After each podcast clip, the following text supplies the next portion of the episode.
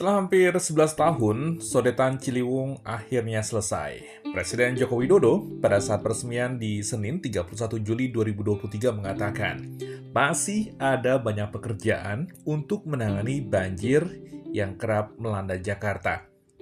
Apa sajakah yang masih menjadi pekerjaan rumah dan apakah sodetan ini menjawab masalah banjir Jakarta selama ini?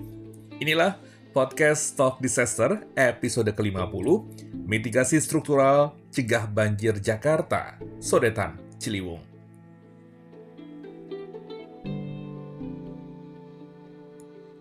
Penanganan banjir di Jakarta harus dilakukan dari hulu sampai hilir. Tidak bisa dilakukan hanya di hilir saja.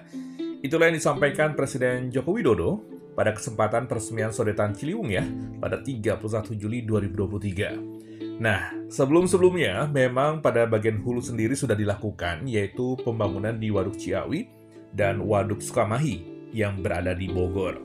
Airnya tuh sudah dicegat di Waduk Ciawi dan Waduk Sukamahi yang selesai dibangun pada tahun 2022. Bendungan Ciawi sendiri memiliki kapasitas tampung 6,05 juta meter kubik dan Bendungan Sukamahi berkapasitas tampung 1,7 juta meter kubik. Dua waduk ini merupakan bendungan kering pertama di Indonesia yang merupakan bagian dari master plan atau rencana induk sistem pengendalian banjir atau flood control dari hulu ke hilir untuk mengurangi kerentanan banjir di kawasan Jakarta. Dengan adanya sodetan Ciliwung, Bendungan Ciawi Sukamahi, normalisasi Ciliwung, proyek banjir Kanal Timur atau BKT, menurutnya ini bisa mengurangi persoalan banjir di Jakarta hingga 62 persen. Itu menurut Presiden Joko Widodo. Artinya apa? Artinya masih ada PR 38 persen. Ingat, sudah ada beberapa pembangunan seperti Sodetan Ciliwung, Bendungan Ciawi Sukamahi, normalisasi Ciliwung, proyek banjir kanal timur, dan ini diprediksi bisa mengurangi persoalan banjir di Jakarta hingga 62 persen. Nah, PR-nya 38%. Sodetan Sungai Ciliwung ini sendiri diharapkan dapat mencegah banjir di enam kelurahan, yaitu di kelurahan di kawasan Duren Sawit, Jatinegara, dan Keramat Jati. PR-nya ini masih ada 38%. Ya, jadi beberapa pembangunan tadi uh, ini bisa berpotensi mengurangi persoalan banjir di Jakarta hingga 62%. Benar, yakin.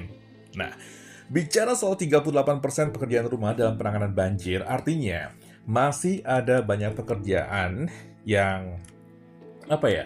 Masih banyak pekerjaan untuk menangani banjir yang kerap melanda Jakarta. Selain karena banjir akibat dari luapan air sungai, pemerintah Provinsi Jakarta juga harus berurusan dengan banjirop atau naiknya air laut ke daratan di pantai utara Jakarta ya. Jakarta pun seperti kita ketahui, ini dilintasi oleh 12 sungai, yaitu Sungai Sunter, Cipinang, Sungai Baru Barat, Sungai Baru Timur, Sungai Pesanggerahan, dan lain-lain. Dan salah satunya juga Sungai Ciliwung ya. Nah, ini yang harus dikerjakan bersama-sama Kemenpu, uh, Kementerian Pekerjaan Umum dan Perumahan Rakyat dan juga Pemprov DKI Jakarta. Sekali lagi, harus dikerjakan bersama-sama Kementerian PUPR dengan pemerintah Provinsi DKI Jakarta karena banjir ini merupakan persoalan yang kompleks, nggak mudah.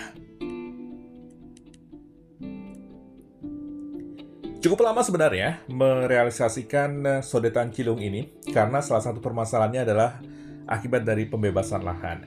Presiden mengatakan juga pekerjaan pembuatan sodetan sangat tergantung pada pekerjaan lahan.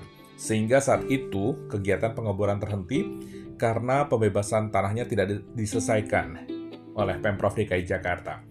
Sodetan Cilung ini sendiri menghabiskan biaya 1 triliun 150 miliar rupiah sepanjang 1,2 km dengan dua terowongan. Itu ya. Lalu tadi kan sisanya ada 38 persen. PR-nya apa aja sih? Normalisasi Sungai Ciliwung ini harus segera tampung atau sorry harus segera rampung dari tiga dari 33 km yang ada baru selesai 16 km sehingga masih tersisa 17 km dan 12 sungai yang mengalir melintasi DKI Jakarta juga harus dinormalisasi. Ya kan? Rumit, kompleks. Tapi nggak mengapa. Perlu proses. Karena itu tadi, eh, normalisasi yang belum rampung, Kemudian juga ada 12 sungai yang juga harus dinormalisasi. Belum lagi sekali lagi urusan menangani rob dari arah utara atau dari arah laut. Ini di utara Jakarta ya. Jadi kalau di hulunya akibat dari uh, curahan air hujan di Sungai Ciliwung, kemudian juga di pantai utara juga ada serangan dari banjir rob. Sementara di dalamnya pun juga karena apa ya? Karena curahan hujan yang over atau berlebih juga bisa mengakibatkan banjir. Jadi ada tiga penanganan uh, hazardnya itu ada tiga dari dari selatan Jakarta, kemudian juga dari utara Jakarta dan juga air dari curahan hujan. Ini harus dikerjakan ya bersama-sama dengan Kemen PUPR dan juga Pemprov DKI Jakarta. Sekali lagi harus dikerjakan bersama-sama karena sekali lagi banjir merupakan persoalan yang kompleks, tidak mudah. Jadi uh, sisa panjang, kalau kita bicara soal sisa panjang normalisasi Sungai Ciliwung ini yang masih 17 km itu akan dilakukan 2023 hingga 2024 oleh Kementerian PUPR bekerjasama dengan Pemprov DKI Jakarta. Ada PR 5 ada PR lainnya yaitu pengerjaan kali Sentiong untuk pompa Sentiong seluas 2.500 hektar dengan 50 meter kubik per detik belum lagi permasalahan rob dengan pembuatan tanggul. Dan pekerjaan tersebut ditargetkan dapat selesai pada Oktober 2023. Untuk Sentiong sendiri, ini diharapkan bisa selesai ya pada Oktober 2023 ada 5 pompa yang dibangun. Dua operasi yang 3, 20 Agustus sampai sisanya nih bulan September kalau nggak Oktober selesai. Seperti itu. Sementara untuk normalisasi Sungai Ciliwung tergantung pada upaya pembebasan lahan nih oleh Pemprov DKI Jakarta. Tergantung Pemprov yang akan bebaskan daerah prioritas dulu. Nah ini nih skala prioritasnya yang daerah mana dulu nih untuk yang dilakukan uh, pembebasan lahan sekedar untuk melakukan uh, kelanjutan dari normalisasi Sungai Ciliwung. Karena uh, untuk pembangunan sodetan Ciliwung sendiri ini berupa terowongan sepanjang uh, 1268 meter dengan dua jalur pipa masing-masing berdiameter 3,5 meter. Ini berfungsi untuk mengalirkan sebagian debit banjir Sungai Ciliwung ini menuju kanal banjir timur atau banjir kanal timur tepatnya BKT dari dan eh, Kali Cipinang. Jadi uh, simultaneous ya pekerjaannya, paralel, tapi juga ada bagian-bagian pekerjaan yang memang harus dilakukan terlebih dulu dan bagian itu bisa prioritas atau ya daerah mana dulu yang bisa dilakukan normalisasi dan daerah mana dulu yang bisa di, uh, dilakukan pembebasan lahan seperti itu. Nah, um, yang diresmikan oleh Presiden Joko Widodo pada tanggal 31 Juli 2023 kemarin itu merupakan bagian dari mitigasi struktural ya. Sementara untuk mitigasi non strukturalnya berupa ya penyadaran masyarakat yang berada di sepanjang Sungai Ciliwung yang terkena proyek normalisasi untuk mau pindah atau juga uh, hal-hal lainnya penyadaran sebagai advokasi bahwa ini penting, normalisasi ini penting karena bisa mengurangi uh, banjir di Jakarta. Penting. Iya, kenapa sih penting melakukan penanganan banjir Jakarta? Begini, Direktur Jenderal Otonomi Daerah Kemendagri, Akmal Malik mengungkapkan bahwa ada sekitar 200 hingga 300 RW di Jakarta yang terdampak banjir selama tahun 2018 hingga 2022. Tidak hanya itu, jumlah wilayah terdampak banjir pun semakin atau sempat melonjak menjadi 1052 RW di Jakarta. Data statistik ini menjelaskan banjir di Jakarta sudah jadi masalah kronis. Tidak hanya berendam jalan, tapi juga rumah dan juga infrastruktur. Ya, salah satu penyebab banjirnya ya itu tadi.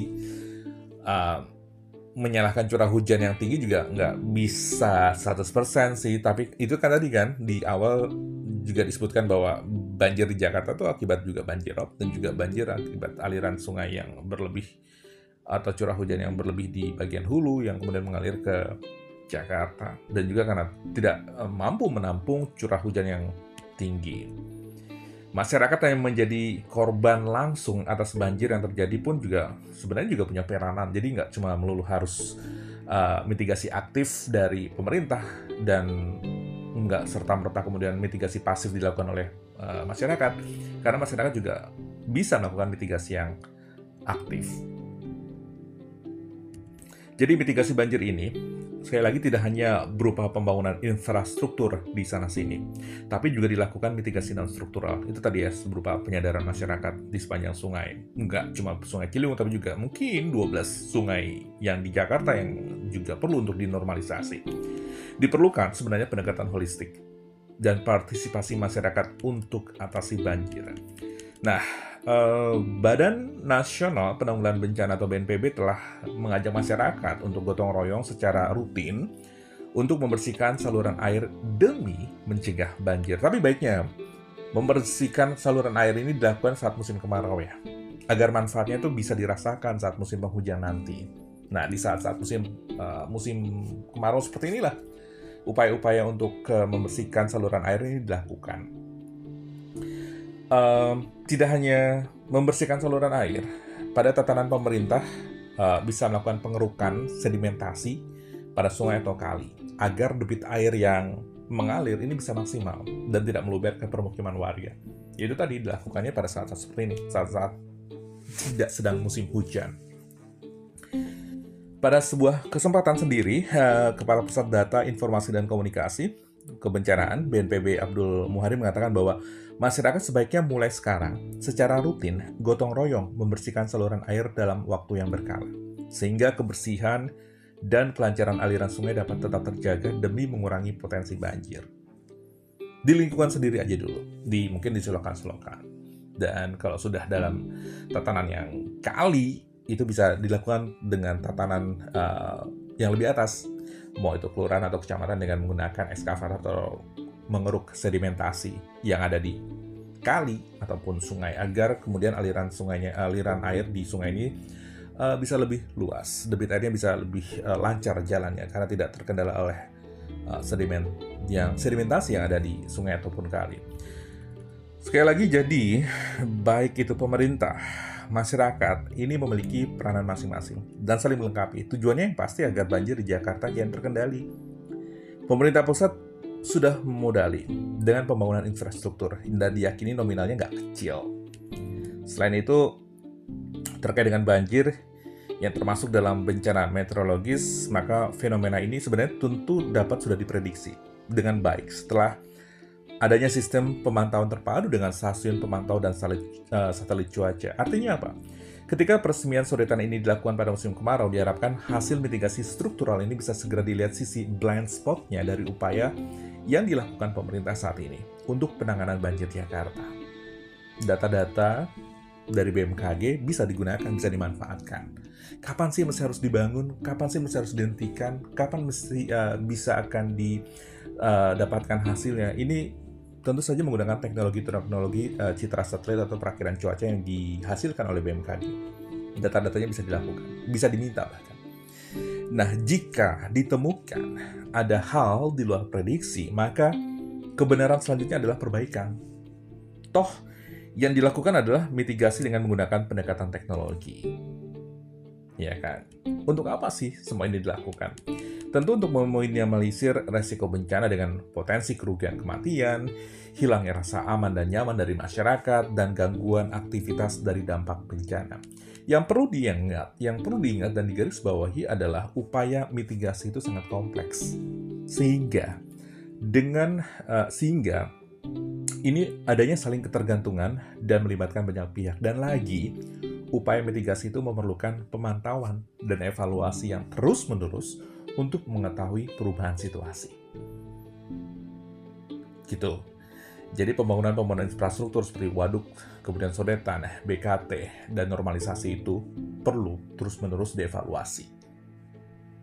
Agar menemukan blind spotnya, ya syukur-syukur kalau pembangunan-pembangunan dari mitigasi struktural itu benar-benar bisa mereduksi banjir di Jakarta hingga 62%. Karena kan belum ada buktinya nih, karena masih musim uh, kemarau, tapi segera setelah musim penghujan, kemudian um, semua mitigasi struktural itu diuji pemanfaatannya dan kebenaran pemanfaatannya, apakah bisa mengurangi hingga 62%? Oke, okay, tapi kalau misalkan belum, jangan saling menyalahkan. Sekali lagi, ini mitigasi yang uh, banjir ini bukan persoalan yang mudah. Sekali lagi, ini merupakan persoalan yang kompleks. Jadi perlu penanganan yang uh, intens, pemantauan dan evaluasi yang terus-menerus untuk mengetahui perubahan situasi. Nggak hanya dari pemerintah, nggak hanya dari masyarakat, tapi juga dari swasta, akademia, akademisi maksudnya, dan unsur seluruh unsur dari masyarakat. Ya semoga aja pemudahan mitigasi struktural yang sudah dilakukan ini bisa benar-benar 62%. Dan seiring sejalan secara paralel juga bisa memenuhi atau menyanggupi bisa menyelesaikan PR yang 38% itu. Ya, Anda baru aja mendengarkan podcast Talk Disaster episode ke-50, mitigasi struktural cegah banjir Jakarta, hashtag Sodetan Ciliwung. Semoga bermanfaat buat semuanya ya. Mitigasi-mitigasi struktural yang telah dilakukan oleh pemerintah. Dan masyarakat juga nggak harus menjadi penonton, tapi juga aktif berperan dalam mitigasi uh, non-struktural yang aktif, bukan pasif. Feel free untuk berdiskusi dalam Top Disaster uh, di episode kali ini dan juga semoga kita bisa ketemu lagi untuk episode Top Disaster selanjutnya. Terima kasih, saya Prihadi Adi, ucap terima kasih dan pamit undur diri. Assalamualaikum warahmatullahi wabarakatuh.